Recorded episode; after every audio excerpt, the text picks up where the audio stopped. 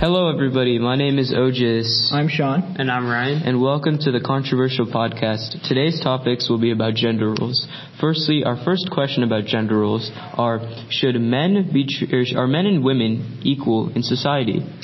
I think so. I think they are because there's much evidence about how back then in like the 1930s they were treated much poorer than they were now. Yeah, yeah, I agree with that. I think in modern day uh, there really are no unequalnesses. Okay. Um, and in addition to that, um, this article says that in the 1930s there was around almost everyone thought that women should stay in the house, but now in like 2017, um, only 8% said that statement. Yeah, so yeah, yeah. So like you're saying, there's a common misconception about the gender wage gap. Uh, actually, according to the National Job Association of America, in a 2018 research, they figured out that in fact women actually have an up over men in the wage gap. So although both of the genders each have their own um, problems and their own issues that they have to deal with. At the end of the day, both the feminists and the men oppressors are both wrong since the wage gap doesn't truly exist.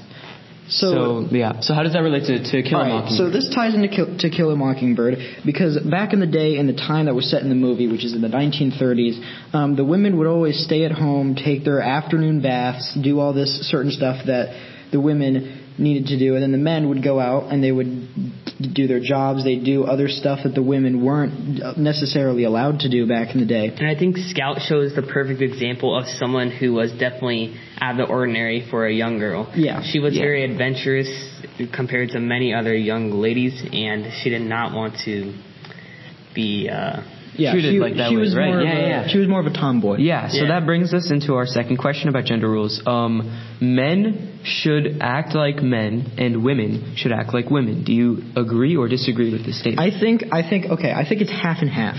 Half and half. Yes, I think to a certain extent that a man should act like a man and a woman should act like a woman, but that doesn't mean that women cannot play sports like yeah. football. Yeah. Basketball. So, no, yeah. I'm, I'm not saying it like that. I'm saying it as in a man should act like a man by the way they they behave and by the way they go about their lives. So, uh, in that sense, mostly. Mostly. I think. Mostly. Okay. And okay, the reason so for that is because obviously there's different personality types, but there sh- there is a a general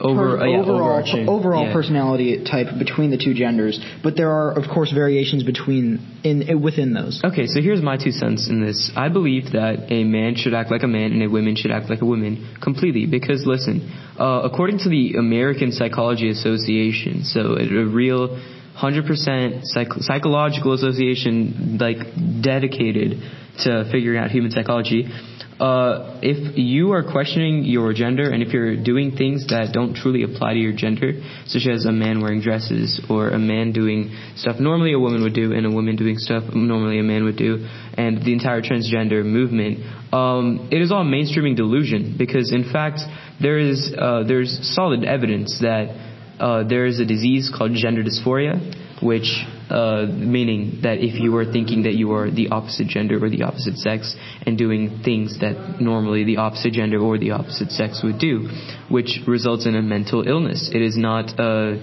you know a, a shot to any association or movement. I'm just saying that uh, it is completely recorded.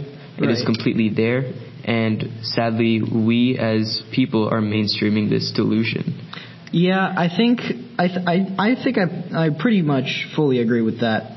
I mean, I think that if someone wants to be something else, they can, but there's a certain extent to where it gets too much. Can know? I be a whale if I would like to be a whale? No, I'm not saying like that. I'm saying like so you can in can some cases you can choose something, but you can choose what gender you want to be, but could you give me those situations? It can be it can get too far.